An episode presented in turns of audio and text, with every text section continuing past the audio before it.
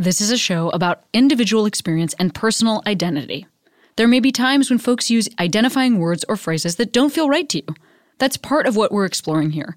Please listen with an open heart, and as always, I welcome your polite, engaged feedback, and I encourage you to continue the conversation in your own life and with your own community. Welcome to Queery.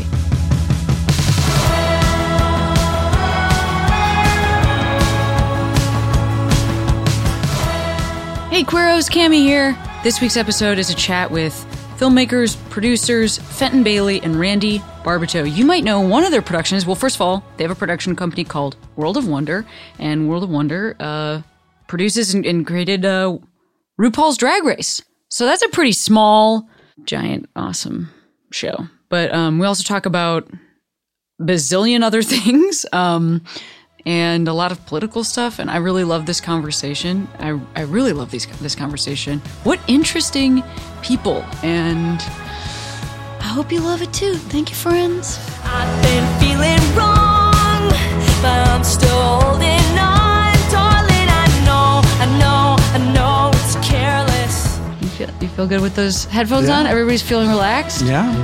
and ready for coffee? Well, on this show, I have folks introduce themselves. Will you introduce yourself?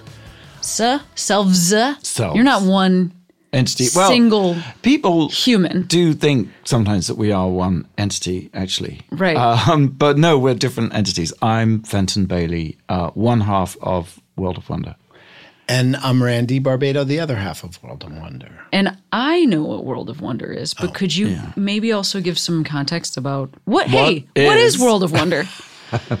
Of Wonder is a production company, uh, an independent production company, perhaps one of the few remaining uh, independent production companies that Randy and I started a long time ago. And I guess we're best known for our unscripted, like mm, RuPaul's Drag Race. I was going to say you have you have uh, an extremely big hit that I have that at the end runs the World of Wonder card. So I'm sure people have even seen it if they don't realize that's.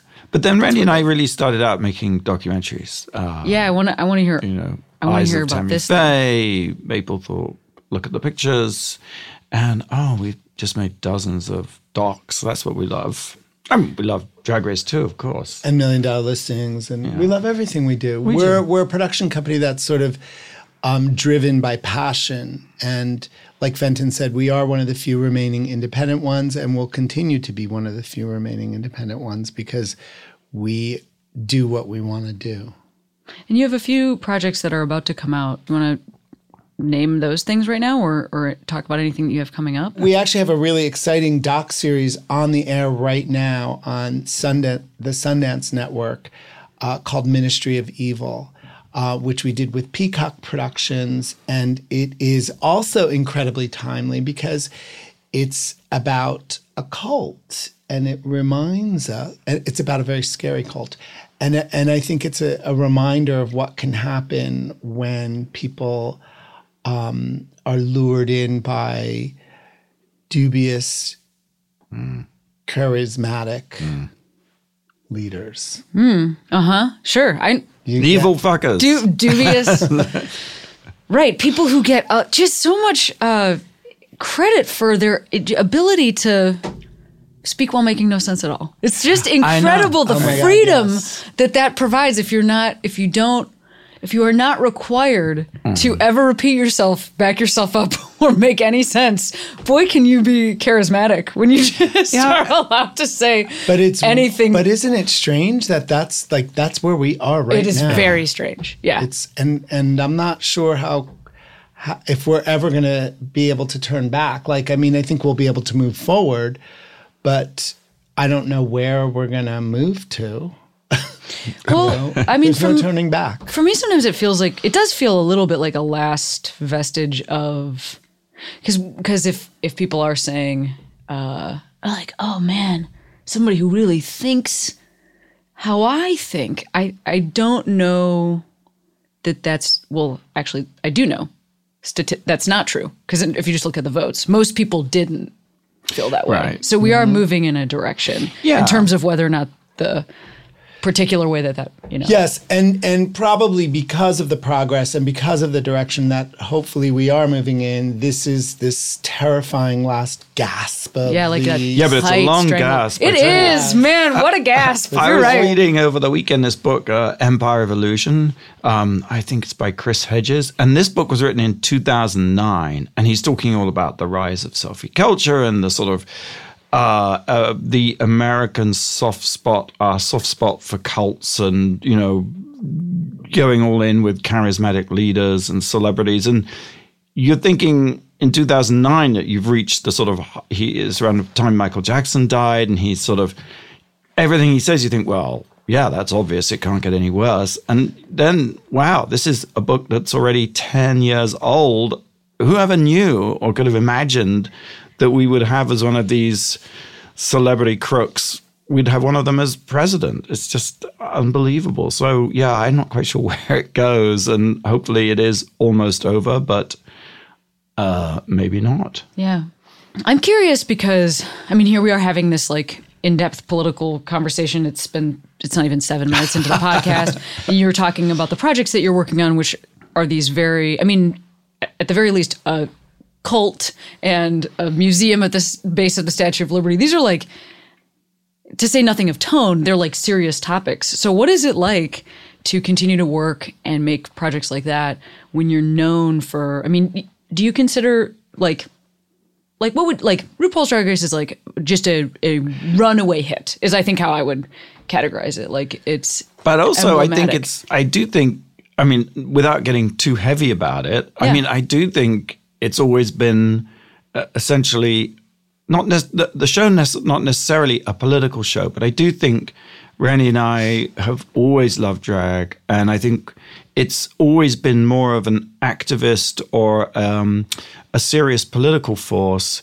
Hmm, maybe not. Maybe, I mean, maybe activism and politics are the wrong words here, but I think it's always been a serious art form. And even in its most absurd and comedic iterations, I still think it's making a very serious.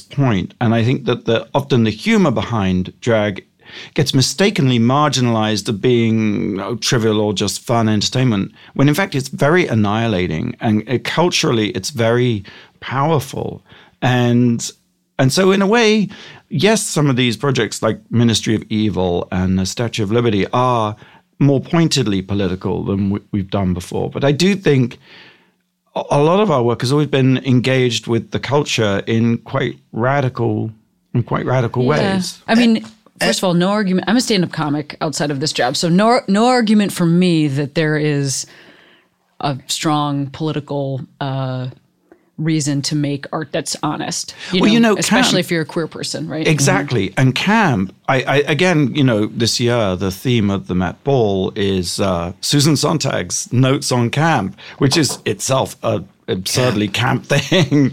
but camp is a really powerful force, and the idea that's just a sort of a gay, swishy, coded sense of humor really fails to appreciate the power of camp because camp basically says "fuck you" to everything. It's very punk. yeah. And I, I also just think that um, what we do, like part of what we do is we get in, you know, we try and make stuff about people or ideas that inspire us. And it used to be, it's it still is, but not as much. But it used to be that many of those people were were not included in the media that you saw or on TV. And so I think even just you know RuPaul's Drag Race just just by sort of you know pointing the camera at these amazing artists, um, it, it's it's sort of it includes it's more inclusive. There are more people that are more visible and visibility. I mean, it's corny, but visibility um, is contributes to progress, and so in that respect, I think um, you know it's not necessarily a political show, but it's an important one. Well, right. I think I wasn't even saying necessarily um, political or not political, but maybe more. Maybe the word more is like it's just um, overtly fun. It's just like an overtly fun Yeah, and it- show, and it's um, goofy and silly, and that's why it maybe is so good at moving the needle because it's doing it in a secret way. Uh, you know, like that's And the number one goal, I mean, you know, well, entertaining people is really important to Yeah. everybody who works on that show. You know, there and and it does take a village and it's an amazingly talented village. And with, you know, RuPaul and Tom Campbell sort of at the at the helm of it, sort of always drilling down to make things funnier and funnier and funnier. And then the cast brings the heart and brings all the other stuff. But like if it isn't funny, it's it like it kind of why why do it at least at least with with uh you know uh in terms of RuPaul's drag race it's sort of like it has to deliver on that level yeah. I want to ask you guys about where where you're from. Where are you from? Where are you both from? Where'd you grow up? I grew up in England, uh, I was like thinking, hey, in a little town called that that guy Gosport. has a bit of an accent. Yeah. Yeah. No, that's great. But I'm I'm an American now. Yeah. How? When did you move here? When, uh, 1982. I actually literally met Randy three days after arriving. Oh, wow. In the states. okay. Where are you from? I'm from New Jersey Yeah. Duh. And uh yeah Fenn and I met at we were going to uh, NYU graduate film school and we Oh, met wow. sort of the first day and started working together then and yeah In fact, funnily enough, one of the first projects we had to do was make us uh, tell a story with a slideshow, right? And and the the one Randy and I did was um, involve the Statue of Liberty. yes it did So You got there. something, yeah, it took a minute. right? Yeah. That, and how do you both identify uh, as humans? Like, um, Oh, either. gay, yeah. Yeah. Yeah. Gay? Yeah. Gay. Yeah. Yeah. So I'm here's what I'm asking. Here's why I'm asking that. It's like 82, New York. What a What was it like? wild what a wild time to show up specifically if you're coming from another country or like where you grew up in um jersey big city small town what kind small of small town and then- like New York City was like going to Europe or something and like when that. did you show up there in New York? Yeah. In 82 I mean I yeah I yeah. what a wild time for you both to arrive from a small town or from a different place. Like that's such a yeah what you you you touched down you met each other. What was the what were you doing at night? What were you doing with your Well, with your we time? would used to we used to uh, have an editing class that was like oh what was it like six to eight or something, and I remember sometimes we'd just cut the editing class and go to the Pyramid Club for happy hour, where they made these gin and tonics. I remember or vodka tonics, but it was basically just a glass of vodka with a splash of tonic. I mean, I like I'd never had anything quite like it in my life, and then what then? Well, we, I mean, we were in the heart of the East Village, so we were very, we got sucked into the drag scene. Like we, you know, the pyramid was just filled with drag queens. That's where we met so many people who we're still friendly with. Um, and we used to, so we used to do go out clubbing. I mean, we, we didn't party as much as the people we hung out with. We always got up early in the morning Um, but it was a really exciting time to be in New York. It was like the art scene was exploding, and you could, you know, these days in New York, you can't even afford to live there. I mean, it really was. It was the art scene, wasn't it? That was the big thing that was really felt like it was really there was like a gallery on every corner, and it it didn't really sustain. I mean, I guess Jeff Koons came out of it, and Keith Haring and Basquiat, but it there was so many more artists, and it it's funny thing that hasn't really been sort of documented really is is how the emphasis was on art and not so much on music. I mean, even though you know Madonna appeared around that time too, right? That is that's really well. I'm listening to. I just happen to be listening to Just Kids right now. Um, I yeah. like the audiobook, which is also read by Patti Smith, and um, it's you know this is a little bit like I think some of the stuff is happening in like '76 or whatever. So it's like a little bit prior to what you're talking about, but certainly setting the scene Yes. for what then you're going to walk into. And I'm glad you pointed that out because it is like it's very weird. Uh, Just Kids is is her like I guess memoir, but mostly about her life with Robert Mapplethorpe. And it's an interesting thing because I can't even tell if it feels name droppy. Like it's like I don't know if you've read it or anything, but it's but like um It feels a bit name droppy. Like it- 'cause- 'cause actually, That's the funny thing, though. You can never. Patti Smith has so much sort of credibility. Exactly. And she's such a high priestess of everything. You can't accuse her of being like a name dropper, or but she kind of was, and she was like. I mean, I love her dearly, but you know, she was like a, a club kid. She Right. was. It was all about getting in. You know what club she was going to be in, and who was sitting in the back room versus the front room, and. I think that's what stuck out to me is like I can't tell if it's name droppy because I can because this was definitely her life. Like it, you know, definitely all the people that she knows and had uh, relationships with, and there does seem to be it's like this strong artist community um, that where it's like, oh no, this is just everybody knew everybody and and was working together. I feel like.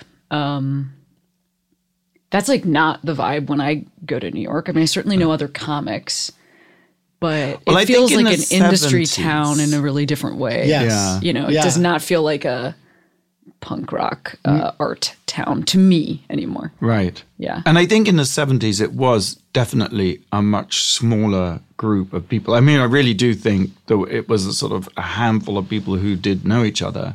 And I think by the 80s, it was getting exponentially bigger. I think, you know, downtown club culture had become kind of um, a business and or, or, or a thing. It wasn't just a few artists. Oh, like, that's interesting. Let's open a club, you know? because a lot of the 70s like they it, it- you know people were reading about it younger people were reading about what was going on and the explosion the velvet underground and it became this kind of an andy warhol and i think i think people were drawn to new york and so it became uh, you know by the 80s it was like it was this open door policy you could come there and you could become famous and you could become an artist you could you know sort of do anything And what was the interaction like? I just don't know the answer to this. Um, gay folks. Well, I guess that this also could mean a, a bunch of different things because, like, gay men, I guess is specifically who I'm asking about. Like, gay men um, in the East Village, like mixing in with how much overlap is there between like the straight bar where there's punk going on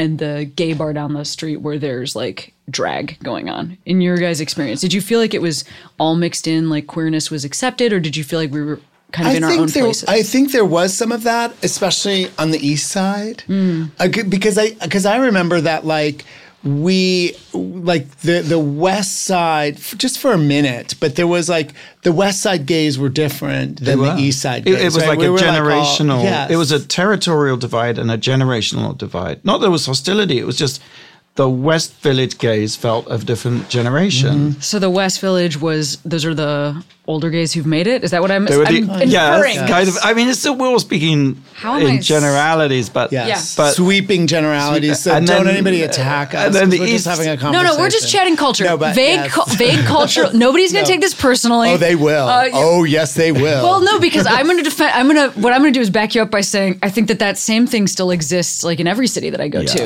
I mean, Kind it, of, it exists here in LA. It's like West East Side, Hollywood and uh, and and East know. Side gays, like East Side, Silver literally Lake like and- queers, like queers live on the East Side, gays live on the West Side. Yeah, because almost to that when you kind of when level. you said when you in, initially the, let's back this up to the beginning of the interview because I kind of identify more as queer than gay. yeah, that's. So- I'm, I'm so curious about you know like weird Right, words don't you- people use, things like that. Yeah. Well, and, and I think the so the East Village was like more punk, right? And the West Village was more clones, Mm-hmm. Yes. right? The, the West Village was more Village People, YMCA, and the East Village was more Book of Love or uh, uh, Deee-Lite. Deee-Lite, yeah. Yeah. and like different clothes even like different clothes yeah. like different like because that's how I, f- I feel i mean one thing that is i think such a common misconception is like that we all live in the same neighborhood still and that we're all consuming the exact same culture or like have the same gods and i you know we just really don't and that's what's cool that's what i love about doing this podcast is talking to people like like where do you what neighborhoods or areas in where do you live now I, I live in Los Los Feliz. Oh, so do I. Yeah, so so Yeah. my neighborhood is that is Silver Lake. It's Yeah. the east. I'm an East Side person. Yeah. like I, I think we've always been East Side, Yeah. more East Side, even though you're in Hancock Park, which But so, like you, doesn't I, count. well hancock park's like undefinable what is that that's it's that's like living in New Jersey. Yeah, that's just an I like a undefinable nice place. of- But yeah, east so east side queers versus like west side gays, like that's that's very real. It's you would not you would not maybe go to the same events, and you maybe wouldn't watch the same TV. you Oh know? my god! Uh, You know, and, and going back, you know, I'm just thinking about Fire Island. There was Cherry Grove, which was Versus- versus the Pines, and the Pines was like Calvin Klein and beautiful minimal interiors, and it, it was sort of money gays. we were um, more Cherry Grove. And Cherry Grove was caftans standing around the piano, banging out show and also more integrated uh, with with gays and lesbians. Hmm. Like Cherry Grove, a- at least hundred years ago, I'm talking because we only went there a couple times. But Well, this is going to be my next great follow up question. Okay, this era that we're talking about, where are lesbians? Are the, the, the do you know those people? Are they around you? Are they in the same clubs or bars at hmm. all? Well, because I mean, I can only speak. I just haven't been to a nightclub, mm, practically in living memory. But like in in like eighty two, you showed up in, 82, in it wasn't- Oh, York. it was, it was everyone was it was all one. see, was it all one Yeah. one group of people? Definitely. Yeah. I mean, I think in a way also that's a natural consequence of, uh, as Randy says, visibility. That as we become more visible, as we become more accepted, so nuance, rather than just being in one bucket, you know, everyone was just like, oh, they're queer, you know, gay, lesbian, trans. Everyone was basically in one bucket. And I think it's a measure of the success in a way and of the cultural acceptance that we've been able to recognize each other and the differences within our community, you know. There's Yeah. tri- lo- lots of little tribes. Right. I mean, I like I, I grew up in Chicago, so when I would have been like uh you know in my twenties at a time when I would have left the house at night to do to do an event. uh, like lesbians and gay men did not go to the same neighbor like the same hangouts or neighborhoods like maybe at all. There was like Andersonville's where lesbians went, and then the gay men went to Boys Town, and then like the hip art queers with weird haircuts probably lived in Logan Square. It's like literally three places that maybe didn't even touch each other. So I'm curious about that. I mean, I think it was it was kind of like that in New York. I mean, it really was. And then, but I feel like we were sort of traveling. We were spending most of our time on the East Side, but there was like Henrietta's, which we would go to with our lesbian friends. Like it- you know, but it was- Henrietta Hudson. Yeah, yeah. I went there recently because I was just, you know, there is no dedicated lesbian bar in LA heard- anymore. I yeah. There's not nothing. No, like I mean, there's. It's like it's not like we're like not invited or whatever, but like Henrietta Hudson's like this is like a lesbian bar. There's like a triangle on the you know thing and everything. This is a lesbian bar. Um, but that doesn't exist. So I went there into the Cubbyhole and Yeah, we used to go to the country. yeah, and then also just to Stonewall, just like on a little a little walking uh, walking around l- lesbian pub crawl of two bars. but yeah, I've been to Henrietta Hudson's. Yeah. Is Henry Henrietta Hudson's is still there? Still there, yeah. Or at least as of last year. I, yeah, yeah. But yeah, still there. Cubbyhole's still there. Yeah, which is cool. It's kind of weird how like um I don't want to get political. No, I don't Get I'm not even- political, No, no, but come just, on. just this how important it is for different groups to kind of identify themselves and to be visible and and I think we've spent the last sort of 20 years with um, many, you know, not just gays and lesbians, but all the different iterations becoming more empowered and more visible. And then you get to that point where it's like, okay, it start, you know, are, is there a point when do all those groups like uh, um, focus their energy as equally on the group as the individuals. I think we're kind of experiencing that in politics right now. This this potential threat of of identi- identity politics sort of you know challenging you, you know especially when you have the the real threat the the threat the the name that, that will not be spoken like that's the threat you know and and so you know i hope that we're as we've all become you know the job's never finished. We endlessly need more visibility and to be empowered more. But you know sometimes it seems like it doesn't seem like, but some, but but it's important for us all equally to sort of uh, be as um, passionate about the group as we are about the individuals. Does that make sense? It does. I think I have I have a follow-up question because this is so when I hear when I hear people like bring up uh, just the phrase identity, Identity politics, politics. it makes me it makes me like have like a physical reaction because so often I see it coming from somebody who Is white and privileged. well and also they are they are guilty. but also they're operating from a um I would if if that person then said, so we should all operate as if the most important person is the black trans woman. Like if if that person then said, so we have to go for so we have to go as far out in, in terms of protecting our family. Like we have to reach for the person who has who's the most in danger. Um, then I would be like, yeah, cool. Like I can erase my own identity if if it means I'm making space for someone with less privilege. I I never hear that second sentence, and that's why it makes me lose my mind because it usually feels like it's like we're all at this place. Can we love each other? And I'm like, well, some people are being left out of this concept. Hmm. which I, I totally understand and agree and support that. And also, there is this this threat to our democracy that's looming, and and will take advantage of of any anything and anyone they can. It's like we're we're sort of, and that's who I believe we may potentially be at war with you know? So so i absolutely it, it, it- no no one should or hopefully knock wood will be left behind. But you know i think i i, I think there's uh um i think we're at war. And it's important to identify the enemy. Right. I mean, I I like I think that I think this is the what we're having this conversation right now and this like small debate or whatever that we're having right now like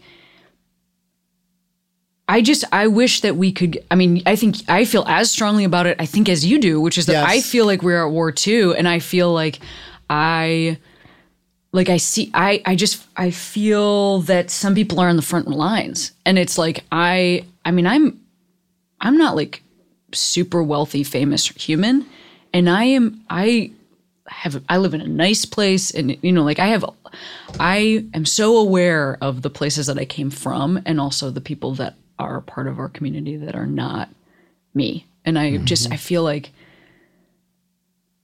man I wish I wish I uh I just wish that for that second sentence. That's all I want. I just want that second sentence mm-hmm. of mm-hmm. somebody saying, and by the way, when I say like we don't get to have our our identities matter so much, the identity that like I will protect the most is the most vulnerable. But- and if that ju- if just that existed, I would like relax. It, my, all my defenses would go down. I know mm-hmm. my body would change. Like mm-hmm. if I just want so if there's any white men that are running for office that are listening, just say that second sentence and I will calm down. You can get I will uh-huh. be on your side. Uh-huh. But Does I that make think- sense? But I, but I also think it's not necessarily an anti-identity politics stance. It's more like a pro like like you know time to be really strategic. It's like you know it makes me sick like seeing the evangelicals like sort of race to have their Bibles and boobies signed by Donald Trump, but it also demonstrates like. That's what that's what we're all up against. Anyway, we shouldn't be hmm. talking about politics. It's, But I love. I, we- I mean, I it's think so this is. depressing. That's all I ever do. But I do think Is I it all you ever do? Is this? Is this a this? lot. is Randy's this a, political. Junkie. this is a conversation Randy, you have Randy in your goes to daily life? sleep with with CNN on, and I'm No, like, don't. Randy, don't do that. It's not good for Is you. Is that real? Do you go to sleep with CNN? No, on? just sometimes when I'm out of town. Just sometimes if I'm what in a, hotel room. What a, hotel like room. truly. I I. I think I really agree with you, Fenton. Like, what a just to have that going in your brain that while you're unconscious. Exactly, Yeah. oh my god. But we're all doing the best we can. Like, we Yeah. really are trying. We're trying to figure out what are the solutions. I also think, you know what?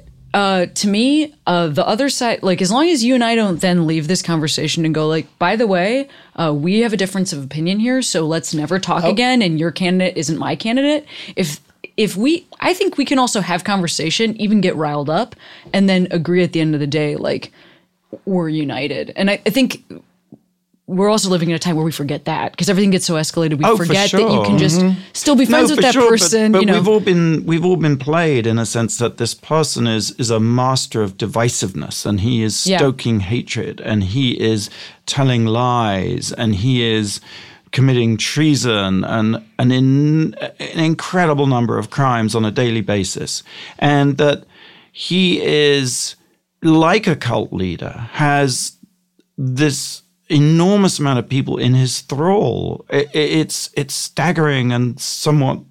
I mean, I do find it overwhelming to think at times because I, I know a couple of Trump people, and they, there's no talking to them. They have no capacity to. Whereas on the other side, on you know, we can have a we we have we can be diverse and have differences of opinion, but this feels also like a time where we really have to look at what we're up against, just like Randy says, because there is this sort Yeah. of nightmarish, cult like. I mean, I thought Trump was bad enough, but as I, I I'm a religious listener of Rachel Maddow, and the sheer scale of corruption, the sheer number of criminals surrounding this person is jaw dropping. I oh mean, yeah. there isn't there is no I mean, the you're like the person that trained you maybe shouldn't be the bad guy in Angels in America. Like that's maybe like a sign that you're if if an, if like a nine hour Ah, play was written about how your how evil your mentor is, then like Right. maybe you shouldn't be president. But um, but I well I feel like um I do feel like the the like the rallying is going on. I look at somebody like AOC and I'm like, I'm like, I am so proud of her. I don't even agree. I don't even. It's not even an agreement thing. It's not even like a. It's like I can't believe what she's been able to achieve. the clarity, Like, oh my the God. incisiveness, and in a way, it's a high compliment that the, the Republicans have identified as her as their number one enemy, and uh, because they're right that she is their greatest threat, and because she's crushing it, like Cr- uh, yeah. crushing it. And I'm so impressed. Yeah. I'm so impressed with her wherewithal. So I try to still. I keep, keep- try to keep that in my mind too. Yeah. Like, how does this person even exist? Like, literally, like. But we need a few Incredible. more AOCs. Sure. Yeah. I think that I think we're getting them. Like I think we got her, you know, and mm-hmm. from from zero, from zero to one is like a one hundred percent increase or whatever, you know. Like it's a big change. And Mayor Pete. Yeah. Mayor Pete, did you see any of that um, town hall yesterday? You should you should Google some of him from. Got some big stuff going on. Yeah. Well, I want to go back to talking about how you started your careers because I feel like, um, first of all, I love that you brought your full personalities and all your opinions. Awesome. Um, I do want to know a little bit about how you went from film school into you know getting jobs, things like that. What was? Did you partner? As a production company immediately, did you know you wanted to work together? How did it? What was Yeah, the we knew step? we wanted to work together pretty quickly. Um, and then then we had this sort of detour experience because we decided that you know when we were at film school so long ago there really wasn't a, an independent film industry this was before sex lies and videotape there there were no easy ways I there still aren't but there were there was no alternative to hollywood and we recognized uh, that it would be very hard to actually be working filmmakers and doing our own thing but then we had this sort of harebrained idea that it might be easier to be pop stars. So, so I I- love this, and I did not know this, and I'm very happy. so we bought a drum machine, a synthesizer, and I have the rare gift of being basically tone deaf. So I have no musical ability, um, but Randy does. Randy can sing a tune, and and I figured like hardly. pop music is only a little bit of music, and it's a whole lot of packaging and image and what have you. You know, I mean, you're not you're not wrong. Yeah. Yes, no, we But unfortunately, in terms of our uh, career um, as the Pop failed. Tarts, well, I think the Pet Shop Boys somewhat took our place. You know, I think it was a race to, and they they. Uh, um, and we were camper than the Pet Shop Boys, which is How kind of long did this? hard to imagine? How long was this? What you were doing? Um, four years, pretty much. But what we Yeah. were successful at was getting d- deals. We got a couple publishing deals. We saved all the money. a couple of record deals. Yeah, and and so World of Wonder was built out of like the first piece of furniture we bought was like a fax machine, and we invested everything into World of Wonder. So the fabulous Pop Tarts. And it did pay off. Uh, actually, weirdly, uh, about 25 years later, uh, Armand Van Helden, you know, Armand Van Helden. Um, Who is this? I, no, He's kind of like a who this is. dance DJ, kind of um, big in Europe, and uh, he sampled one of Say our, no more. sampled one of our he sampled our first record, our first single, Whoa. without telling us, and he had a huge hit with it in Europe, and it ended up in the the trailer for um, the Zohan, the Zohan, right? Some head- some movie with Adam with- Sandler, the, the Adam Zohan Sandler. movie. I know what you're talking It's in the trailer. So we were sitting in bed so one night and we're like, that sounds like our song. And it was. Oh Yeah. my God. So, yeah. and it and he took all he took the whole melody, sampled the, the, vocals, entire so, song. So he made some money Wow. Mm-hmm. for you know whatever.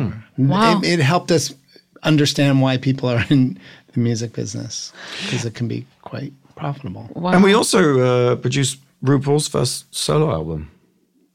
Which is what It's called Star Booty. what uh what year are we talking about? Oh, God. Mm. Um, 80. I don't know, four, five, six, seven. Six, maybe? Were you Some- still operating as a musical act at that Yeah, point, or yeah. had you? No, yeah, s- Yeah. still at the same time. Yeah. Operating, yeah, might be the wrong one. Well, I'm, I'm curious as if you had already switched to like producers, or if you were. Uh, Well, Yeah. we weren't really music producers either. we were all just doing our own thing. Like, like Cool. that was back at the time when I mean, there was no YouTube. There was public access. We were big fans of public access. We, in fact, our first, the first TV series we sold was us repackaging Manhattan Public Access because we used to watch it all the time and we were friends with all the people who had public access shows. It was like the precursor of, of YouTube and we kind of had a, a like that was our first hit on TV. We it was for Channel 4 in the UK. And lots of our friends were in it and RuPaul was in it and he he was a roving reporter um, in the streets of New York. Um, and yeah, so it's uh, so much of what we did then is not that. It's like six degrees from what we do now, really.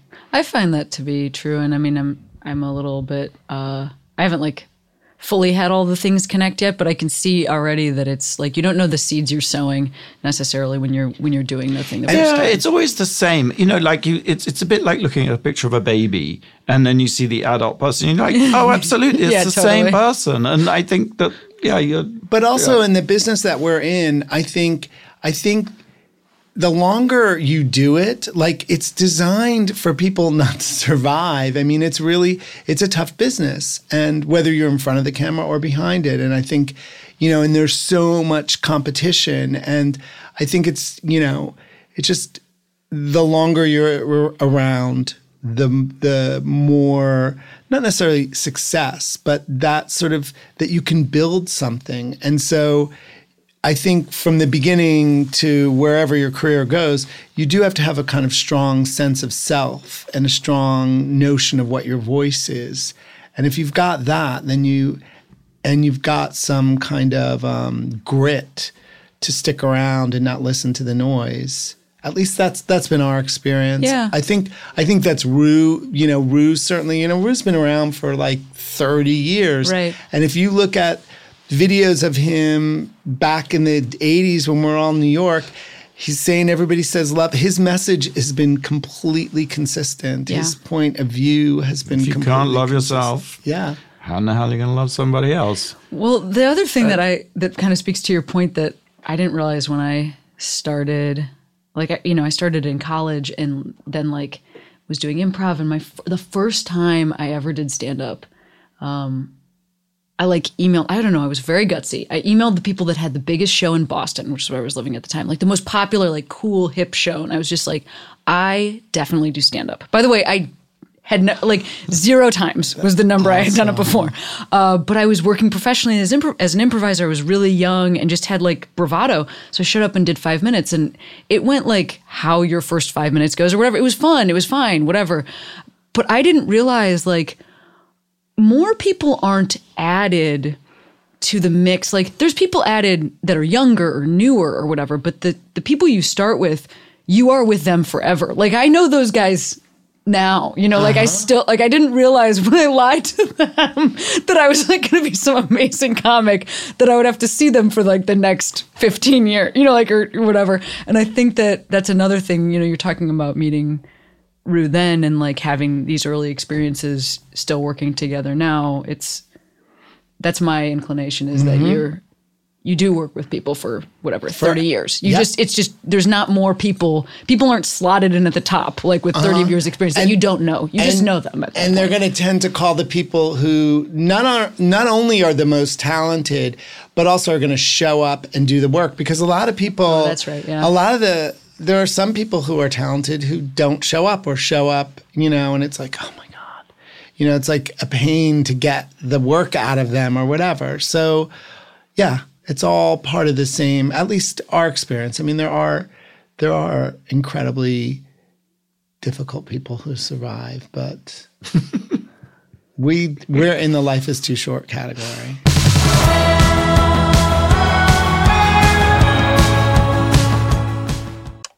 Back for another game. You know it. What's going on? Just one more week till Max Fun Drive. Hard to believe. It's been a heck of a year since the last one.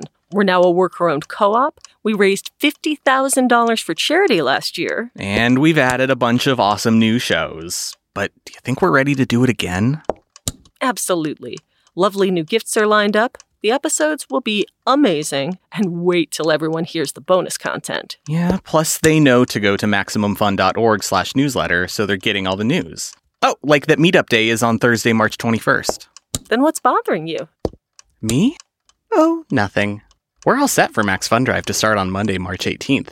I just didn't want you to see this coming. Check. What? Hang on.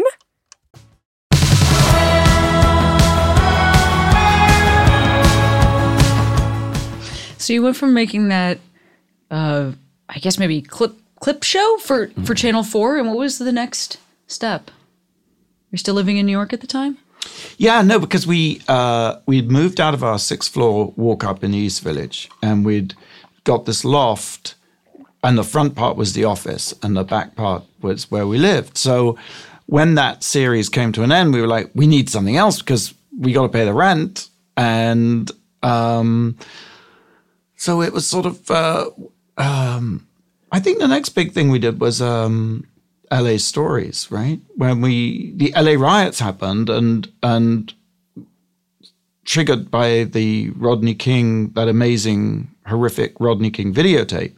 And we were like, there seems to be something going on, like this whole sort of uh, at the time people called it the camcorder revolution. And so we we came out here to LA and we gave ooh, like 10 people video cameras. And for a year they made video diaries about their lives living in LA. And it was called LA Stories. And we wove them all these stories together into a three hour documentary for the BBC. oh my god that's an incredibly cool project i like love that It was that's great. awesome what an interesting Yeah, and one of the one of the people Idea. in uh, I mean the, uh, they're all they're all incredible people. One of the people um, is a helicopter news reporter now who's no, who's Zoe Tur. Who's Zoe is Zoe and Marika are the parents of Katy Katy Tur. Who Wow. the Wow. Wow. Look at the That's also I love the DIY um aesthetic that you are talking Yeah. about too because I think about you know something and actually even drag race has had like a huge evolution um because it's the piece of your work I'm like the most familiar with like from the way it looked yes at the beginning to how it looks now huge evolution Yeah. um uh, you made a face what's the face Well, that first season, we call it the first, yeah, the The lost season. the lost a little. Vaseline Yes. on that. It's But, famous. but like that's But it's all punk, really, isn't it? It's Yeah, that sort of- makes sense to- What it has, the DNA that has in common is this sort of do-it-yourself aesthetic. also you saying uh, we loved public access. I mean, I'm not saying I'm not trying to shit on the show, but like No. early, you know, this this the way it's staged, like I I can see a connection there in terms of like the um the openness and like the we're just like you that public access brings to the table that makes it so fun to experience and then early seasons of of like now you watch it and it looks I think a little out of reach. Like it looks like the cameras are so like everything's so high definition and everything's s it's so uh, sleek that it's like, well, this isn't my house or whatever. This isn't my bar down the street. But like initially, it kind of looked like that. This is a bar I could go to. Yeah. I mean, it was, you know, the control room was in a closet the first There you season, go. For real. Yeah. But I think were that's what's been so exciting about YouTube coming along is that it's proven to that actually production values don't really matter that much. Yeah. You know, if you have a strong voice or uh, or a point of view or con, uh, just compelling, that's all that really matters. And and I think you know, I love the way Drag Race looks, don't get me wrong, but I I just think that always it's about what's at the core of it is compelling voices and stories and and often the most compelling are the ones that have been excluded because no one has heard them till this point because the mainstream so-called mainstream media has sort of said well you don't belong and i think uh, drag has obviously drag has always existed when drag race hasn't created anything it's taken this existing pre-existing medium and just given it a slightly larger platform Yeah, I mean, I think that's actually why. And like, I have, I mean, this maybe wasn't intentional. This was maybe just the budget that you had, but I actually think that's why it's kind of nice that it started Yeah. not f- not flashy and shiny. Because that would feel, I think that would feel, um, like Well, disrespectful almost couldn't to just pop into, you know, like like yeah, it couldn't have happened. because no, if they There- were there was spending a nothing- huge yeah. amount of money on Right. it, no TV executives wouldn't leave it alone. They would have to like, you know, Yeah. it would have to make it like everything else. You know, What a weird, what a weird um, show to also make at, in terms of the technology change that that y'all have had to absorb. Like just like high definition. like high definition, like high definition, and also just the way that we, like the cameras are so nice. Our TVs are like prohibitively like you cannot watch some shows because it's like prohibitively terrible to watch this movie from this era or whatever.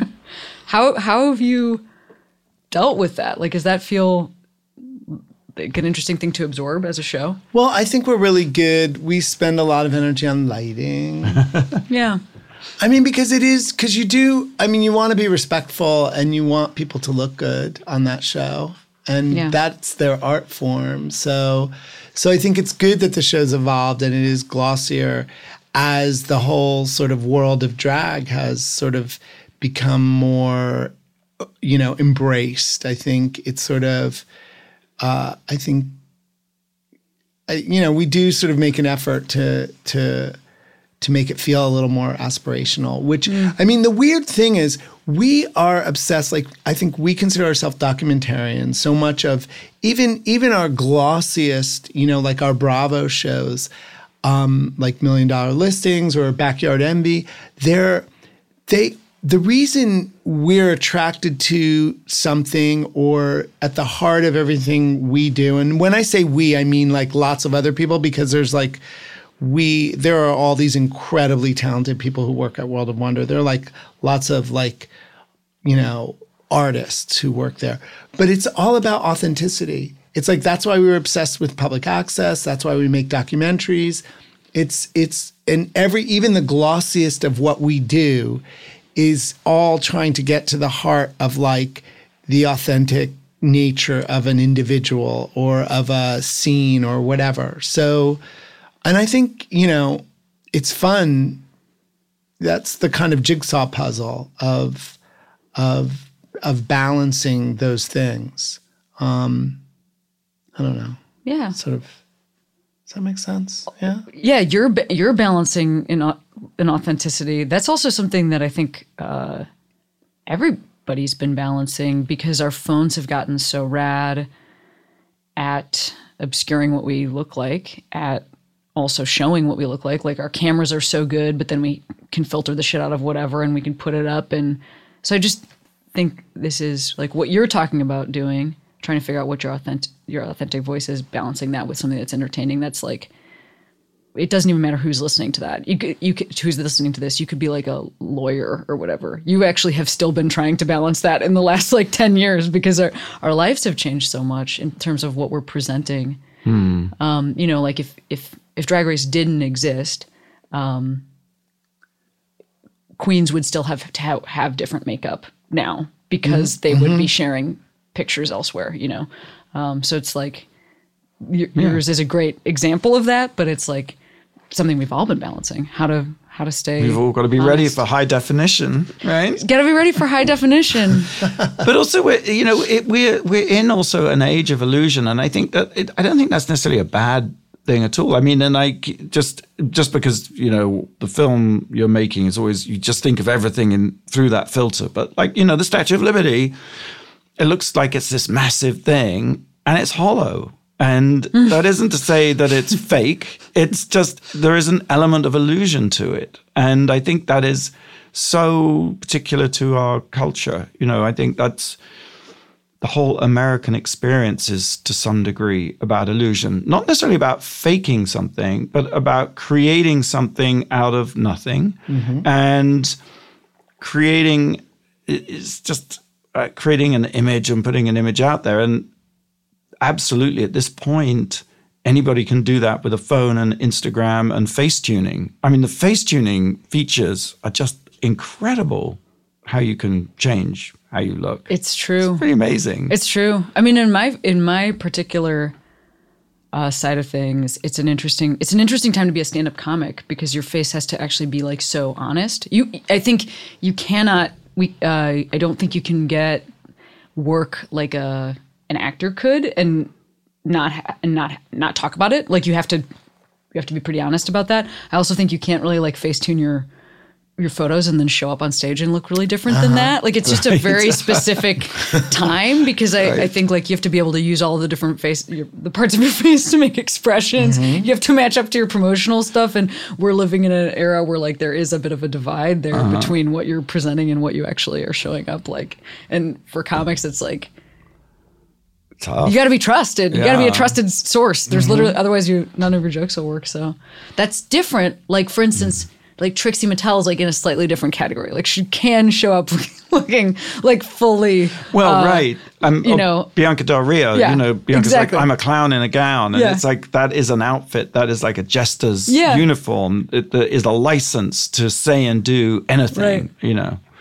Right. So how do you feel um this point in your career and like you've got all this other stuff coming up but but you've also had some real success? I mean, how do you feel like for instance if you popped in at at a dragcon or something and saw like the effect and it's obviously it's I'm not saying that you are the creators of drag you've already said that you are not that but I just mean seeing the effect of a show that you've made like what does that what does that feel like for the two of you or or any other work that you bring out that has like some large effect on You know. I, I don't I don't think we think I think we think about the work more than the impact or the effect. And it's so much work to do the work. It's like when you're done doing the work, eh, you know, you're busy putting the kids to bed or something like that. So so mm, maybe maybe I would feel less this way if we had no success. You know what I mean? So maybe I'm not expressing enough gratitude, but it really does seem like. I, I, but I think even the, the many years that we've been unsuccessful, we've always been about the work. Mm. Like, just because that's what turned us on. And so It is all about the work. Really. Yeah. It's always like you remember that ad. What was that ad for? Time to make the donuts. And there was this person. that was for Dunkin' Donuts. All right, it's just time to make the donuts. It's always time to make the donuts, and that's the kind of like. I mean, it's it's great if people get something from it, but it's just time to make the donuts. You hmm. know. Maybe we have different experiences of this because I am the public face of the thing I create. Yes. Hmm. And so that's also a very different thing. Like maybe some other people are getting some feedback that you because it's it's not even feedback you seek out. It's like I'm bombarded by positive feedback. Not in a bombarded sounds like it's but that's it nice. does No, but feel it's you. sometimes aggressive. Like yeah, it does feel sometimes like overwhelming because I'm just like a dumb idiot that then goes home and like has a dog or whatever. You know, like I know what my life is and I know who I am. And so when people are grateful to your face, sometimes you're like, I can't even process this. I'm just a normal guy, just like you. But that might be something you don't you don't experience as much because you're not the faces of the thing that you do, of the things that you do. I think that's true.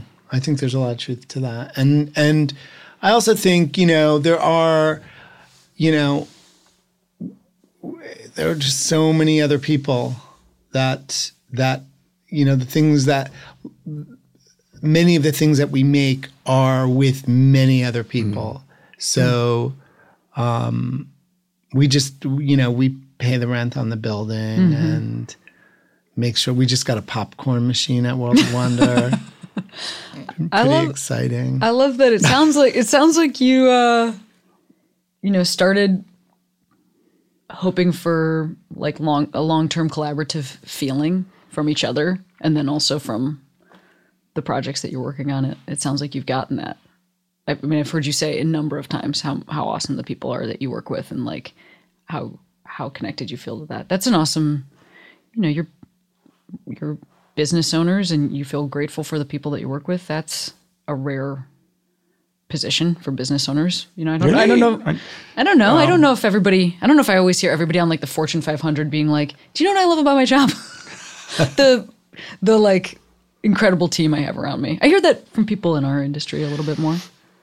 Well, I think part of the, the reason I, I think that's part of what makes us able to do what we do and why World of Wonder is so special and why we continue to be independent. It's that whole thing of like, you know, and even the fact we were just talking about this recently, like that we do, um, we call them docu uh, docu series or reality series, and we do documentaries. It's that mix of doing things that I think makes it a different place for people to work at. And a lot of people there have aspirations of being filmmakers. And when we can and they bring that to whatever they're doing you know whether they get the opportunity you know there's a number of like people who are directing documentaries for us at world of wonder or whether they're show running and they're actually filmmakers you know it's there aren't a lot of places in la i think where you can do that. Uh, unless you're doing it completely on your own, which becomes this whole other sort of burden. So maybe what you're saying is keeping the focus like on the art sort of thing, side of things also a little Yeah. bit, When we can, or the yes. skill, like having the skill being the focus. That's pretty cool. For for um, I'm gonna send you on your way in just a moment, but for uh, for one last hurrah as we before we go out into our days, I wanted to ask you both if you could shout out a queero, which is like person or it could be a place you went or something. Oh, something. Queero. Oh, I get it. I was like, I kept on thinking of like Cheerio like a cereal. queer I know, but I was like, Hero. It is a portmanteau. I finally got it. I'm so sorry. Oh, yes, I've been thinking about it. A whole Can it be a place? yeah, it can be. Okay, yes. well, because oh. the, the Queero for me would be the pyramid. Yeah. Because the pyramid was this club in the East Village on Avenue A between 6th and 7th Street. And um, we just met so many amazing people there from Lady Bunny to Sister Dimension to drag queens and artists and Ethel Eichelberger. uh, Ethel Eichelberger and Fenton and I used to go there for happy hour on a regular basis. And it even to this day when I think about a night in the pyramid, it's like more exciting than like going to the Academy Awards or the Emmy Awards. There's more stars there than you'll ever find at a red carpet in Hollywood. and it no longer exists. You know, I think it still It does, Is it there? exist. but it's not the same. Is it? Yeah. Yeah. Yeah. Well, I guess my queero would be is RuPaul, but also I, I always go I go back further than that though to uh, when I was six years old, and the fu- I just my life changed when I saw Batman and Robin on TV. You know, Adam oh my West god, this Burt is Ward. awesome. Nobody's had Batman and Robin yet. That's absolutely my queers because it was the first time I was like, oh, there's a whole other world out there. First of all, I'd never seen anything as camp in my life. Actually, before and certainly pretty much since, really. And um, it was just the color. It was a crazy, ridiculous show, but it, I think, has been a singular influence. And I think uh, I was just reading. There was some article about Adam West in the, you know, on the doing the rounds just recently. Um, he's kind of a great guy, and I just love that show. So that's my. I'm sure the answer to this is yes, but Have you been to the like Bat Cave? Yes. What was your What was that experience like? Oh, I'll say for listeners, they're in Griffith Park here, um, and there's like a there's like a our Central Park or whatever. There's a Mm-hmm. huge area of open land uh, that's also mountainous here in LA, and in there is the the bat the cave that the Batmobile like drove out of At the beginning at of the, the show. beginning. No, no, you can no, go no, see no, it. no. It's very Yes. easy, very easily accessible from trails. and instantly recognizable. And the, the first time I went there, I had no idea. I wasn't even looking for it. I didn't. I was like, oh like, my "Oh god! my I'm god!" basically about to burst into tears. I had chills. I had chills. I was like, you know. oh my god! So yeah, Did you take a photo? Did, what did you do? Did I you have- walk into it? What I did walked. you do? I walked into it and through it. Oh my God. Disappointingly, dear listeners, it doesn't lead to the back. it just leads to another beautiful open. yeah. yes, yeah. Oh man, that I'm so glad to hear that story. That is that's going to carry me through the rest of the day. Just thinking about you discovering that. Well, thank you so much, Thank you. Randy and Fenton. I really appreciate you being here, and uh, have a great rest of your day. Thank you.